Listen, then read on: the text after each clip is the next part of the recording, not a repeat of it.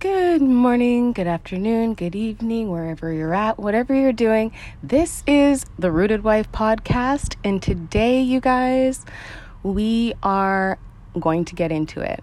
So, I am just going to start off, um, I guess, with a trigger warning. Um, if you guys have listened to previous podcasts, you know that I can get pretty deep into some heavy topics. So, this is just your trigger warning. Today, we are going to be talking about more in depthly um, my personal experience and journey through abortion. Now, if you've checked out my other podcast, because I did post one and it was called Societal Ideologies Surrounding Abortion and How They Affect Women. Um, that one is kind of more on like a world view.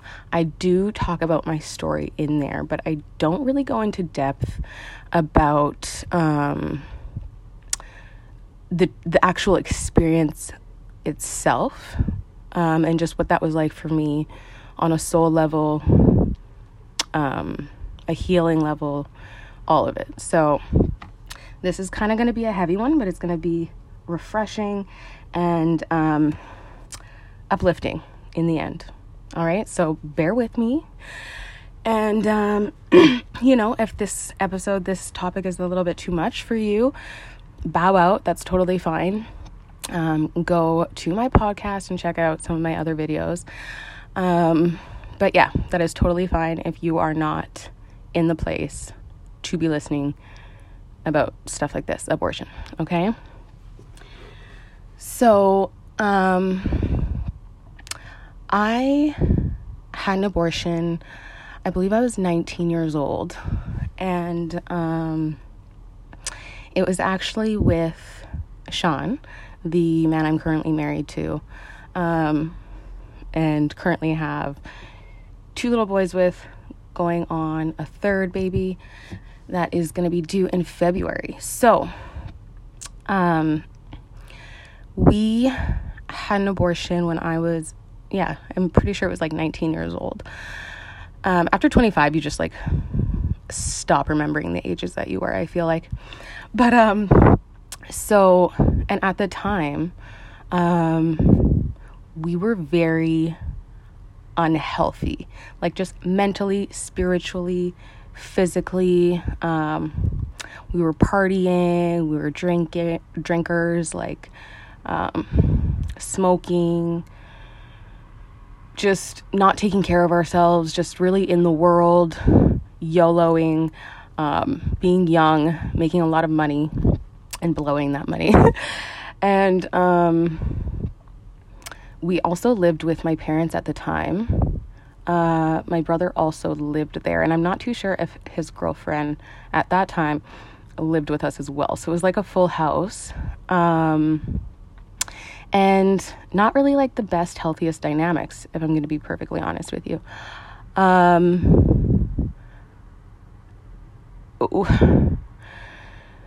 there was just so many relationships under one roof and just like interdynamics and you know just a lot of healing that still had yet to be done at the time and like especially with mine and my mom's relationship. Like I can honestly say now and like look back that where we're at now is like totally a completely different type of health than it was then. Um, but anyways, so we were all living together. It was like a townhouse. I was, you know, and then in terms of mine and Sean's relationship, um, we were extremely juvenile and I had a lot of like trauma that I didn't realize that I had not yet worked through. From just childhood, teenager, I was like still kind of in this spiraling, depressive, a lot of crap happened in my childhood and um, I just was still trying to figure out how to cope with everything, clearly in the very wrong ways. But um, yeah, so we didn't really, and Sean, like, I'm not going to go too much into his story because that's for him to share, but just as his partner and how he was at the time, um, he was very like of the world kind of guy. You know what I mean? Like, um, I don't think very relationship aware or emotionally intelligent and in depth at that time um, because he was young, right? Like he was in his 20s too. So, anyways, he was working up in Fort McMurray. And so he was gone 21 days at a time and he'd be home for a week. And I was in college and I was in school taking my Bachelor of Business. And um, yeah, so I we were just like driving in the car one day and I got overwhelmingly nauseous. And I was like thinking in my head, like, oh my gosh, maybe I'm pregnant. No, I kind of like pushed it off. And then I like kept getting sick. and so I finally, Sean went away to work and I was at home and I made a doctor's appointment and they did a urine test. And I remember it so vividly the doctor coming in and saying, Congratulations, you're pregnant. And I just went into this like what? Like this this out of body kind of alternate world of just oh my gosh.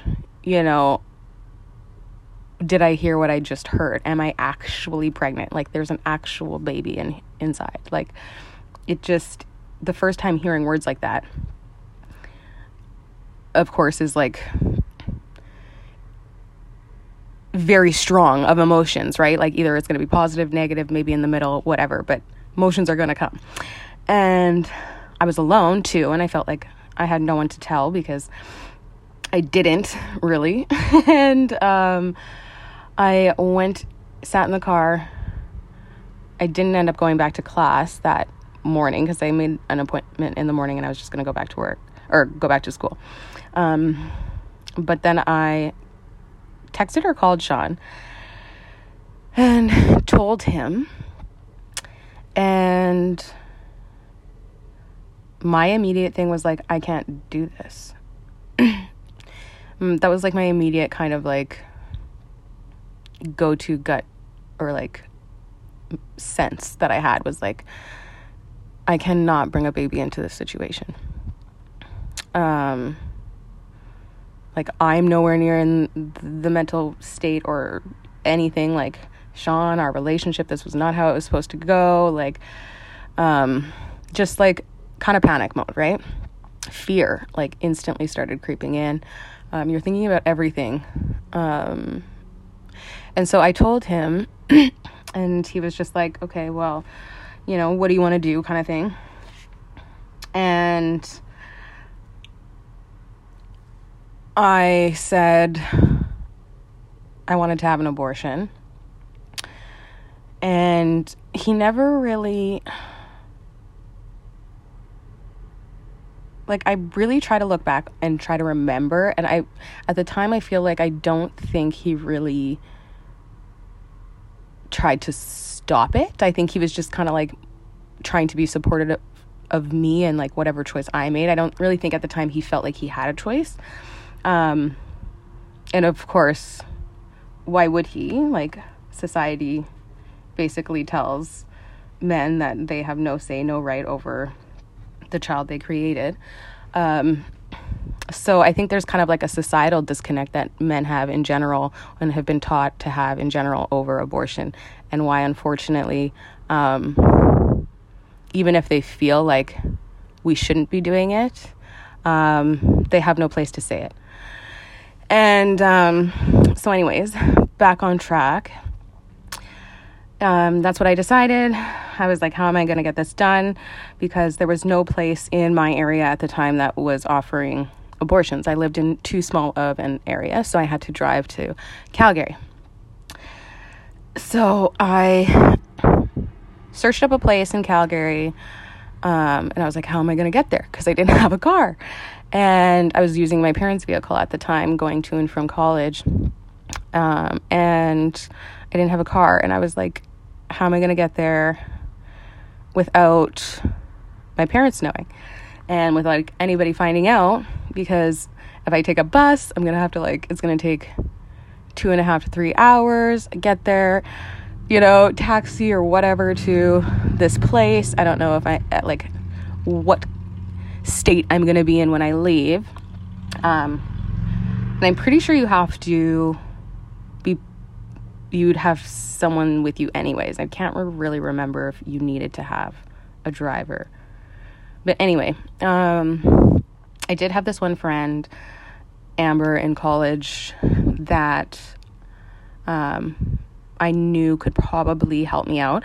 I I had another girlfriend, Stacy. She was like my best best friend, um, but she had also had her own experience at one time, and um, she was a mom, and I didn't want to like involve her in that whole situation, and so I asked my girlfriend Amber if she could drive me, and she was like, "Yeah, for sure." Of course I would. So I made the appointment, and at the time I was probably about six or seven weeks, I think. And um, we drove up there, and like even the whole drive, like everything was just, I was just, I felt like my soul wasn't in my body, or like I was just going through the motions, like my body was just moving, but I wasn't there. And um, we get to the building, you have to like buzz in.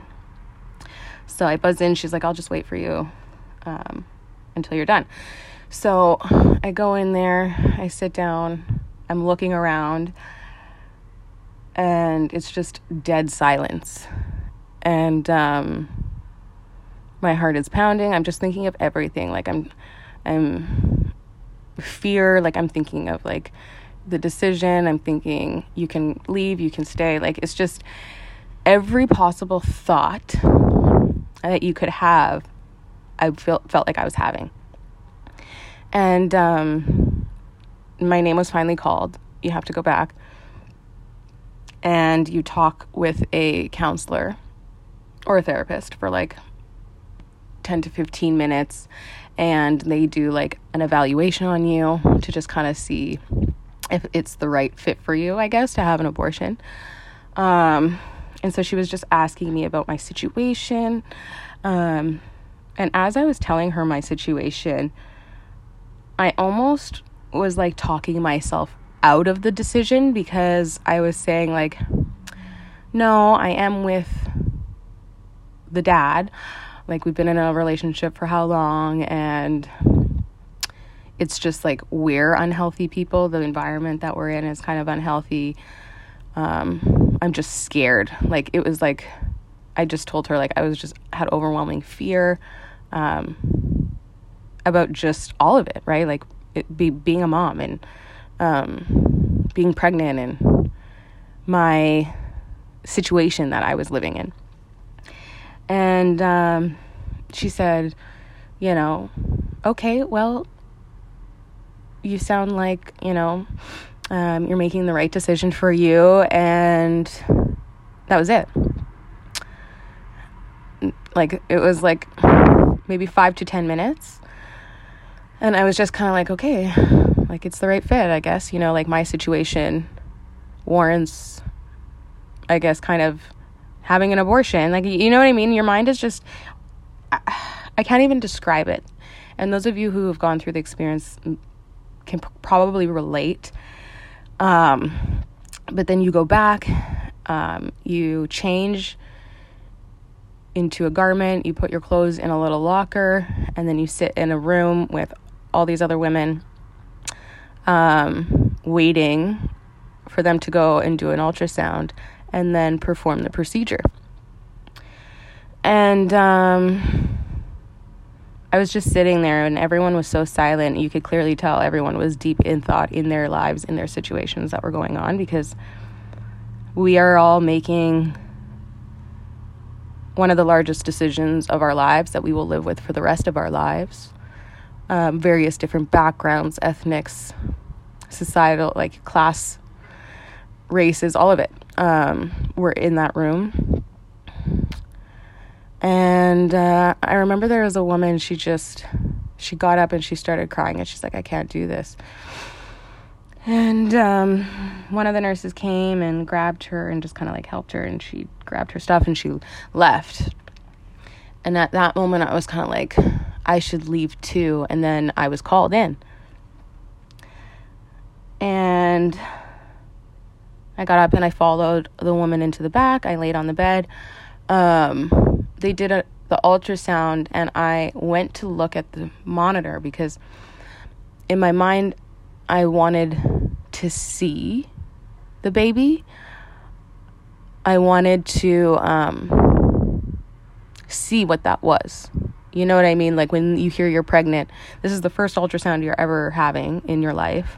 Um, you know you're pregnant, but you know that you're going to a place for an abortion. It's just really real. It was kind of like I wanted to see. Um, it's like having a last picture or something of someone who's going to pass away, which is really kind of so messed up. But it's, anyways.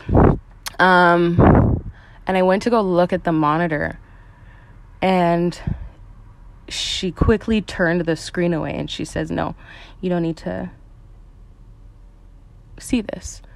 And I was kind of like, but I could hear the heartbeat too, which just really threw me, threw me. Like I started crying. Everything just started being a blur. Um, they did what they did, and I was just like in this, like, my body was shaking. I started shaking, obviously. Um, and then you go into like this recovery room, and I was just, tears were just flowing from my face. That I just knew that I just felt really instantly broken, um, empty. And I instantly was just like, um, no. No, like I can't believe I just did that, you know? Um, and I'm just crying. And there was a another girl already in the recovery room, and she was sitting beside me, and uh, she seen that I was crying, and she reached over her hand and to hold mine, and I just looked at her, and she was crying too, and she just said, uh, "We're gonna be okay."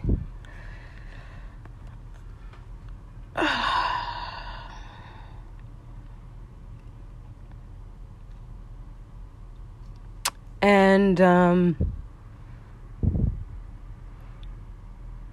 they gave us a juice box, a cookie. I imagine for our blood sugar after a procedure like that. Um, they said that, you know, there might be some aftercare for like a week, um, but you're good to go.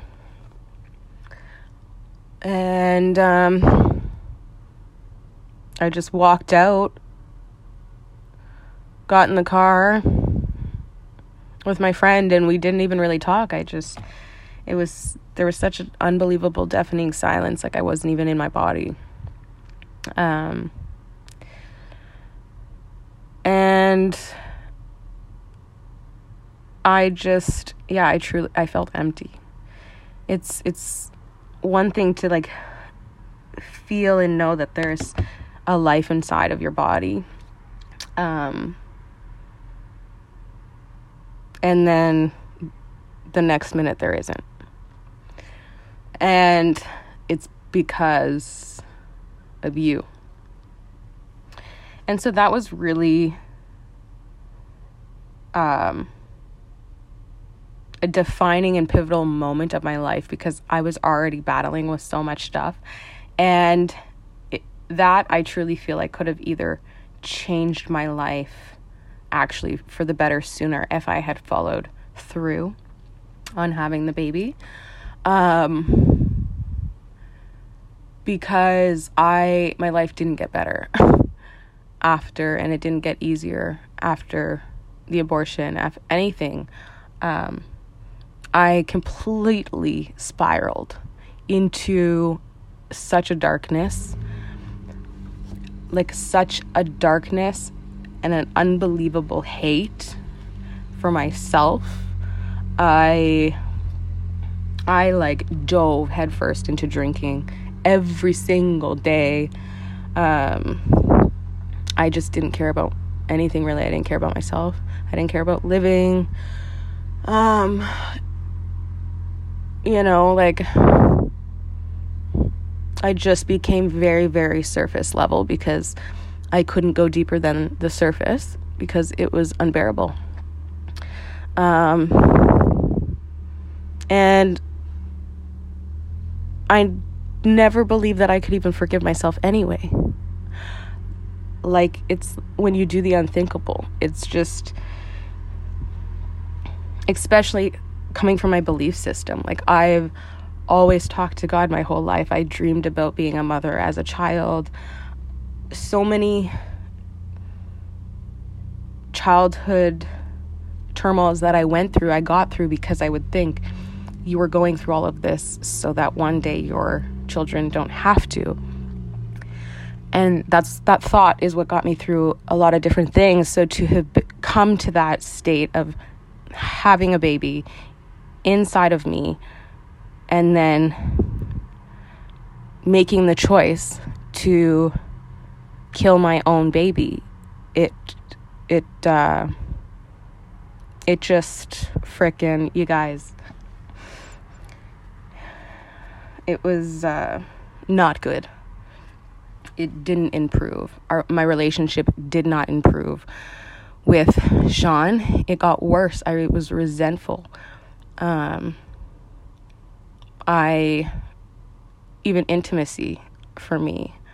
I couldn't be intimate. It was my brain everything. I I felt like I was ruined for the rest of my life. I felt like um I didn't want to be touched. I felt like I didn't deserve to be touched or to be loved after um what I did. And it was just really, really bad until I, you know, God, the Holy Spirit, God just kept talking to me. And um, people kept praying over me. I know that for a fact. And um, I mean, it was years, guys, like seven years. Majority of my 20s was trying to forgive myself and overcome and even realize that I needed to forgive myself for that. Um, but I prayed. I never stopped praying because I never I felt dead but I didn't want to die. Like I, I don't know if you understand what I mean when I say that. Um, but I I prayed and you know the thing that I've realized about prayer is that um, prayer is the act of the Holy Spirit becoming tangible, you know. Um, it is theology essentially in the flesh.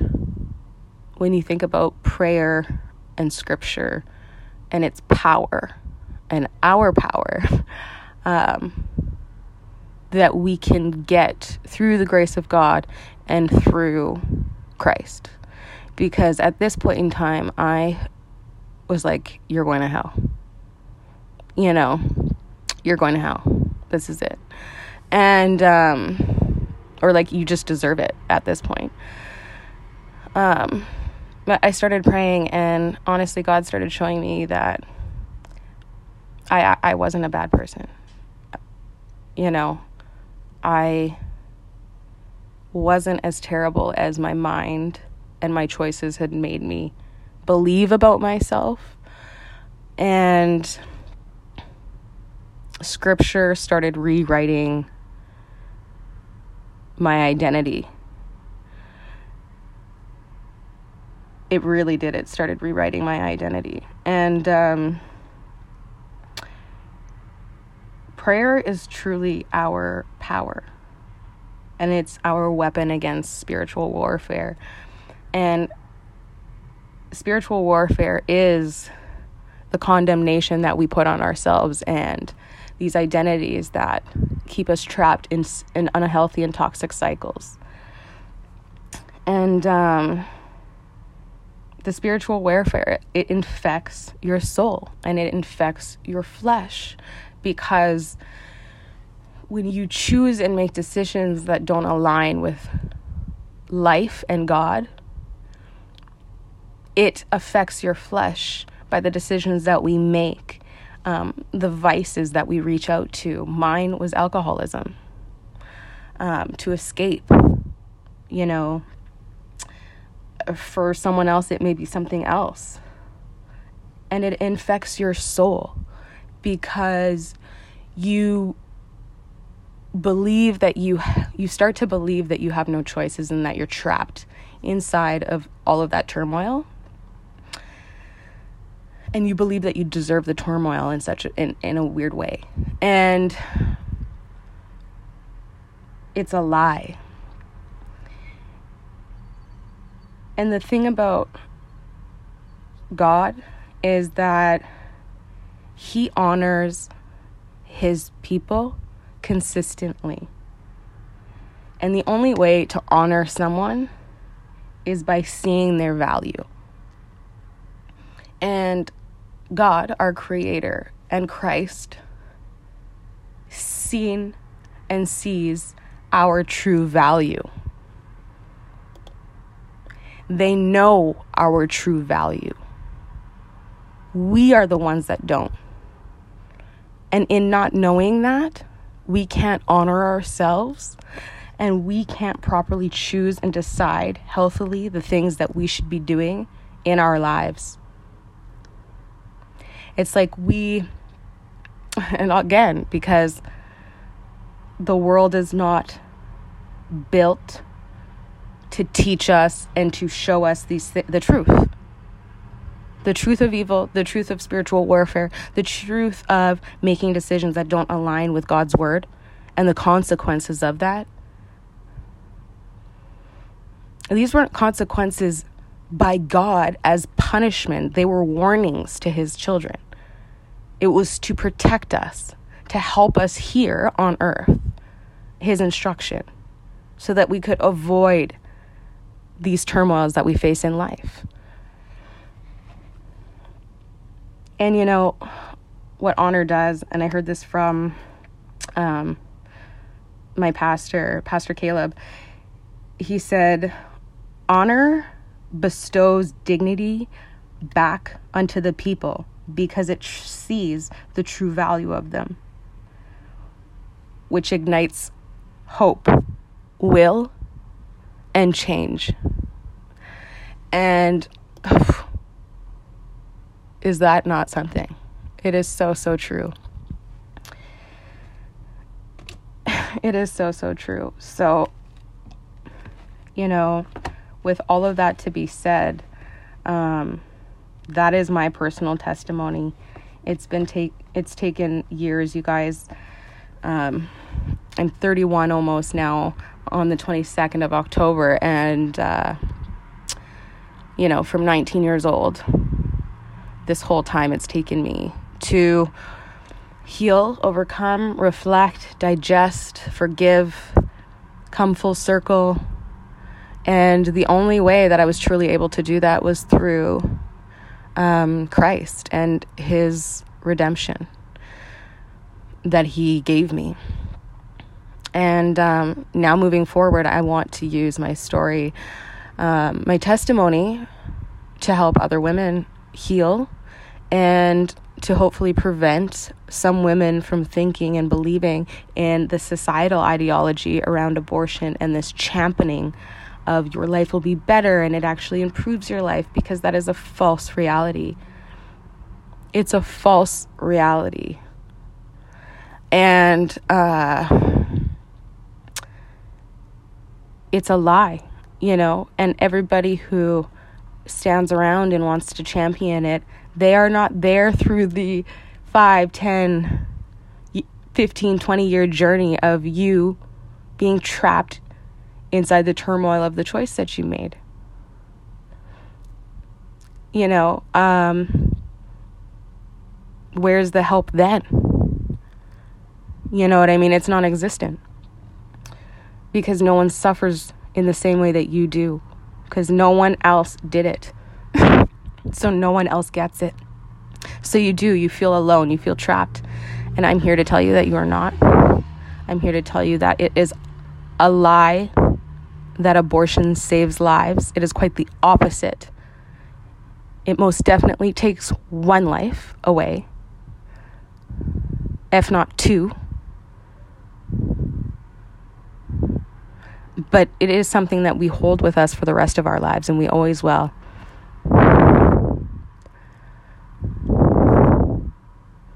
But we carry it differently. We carry it with a different capacity when we have Christ.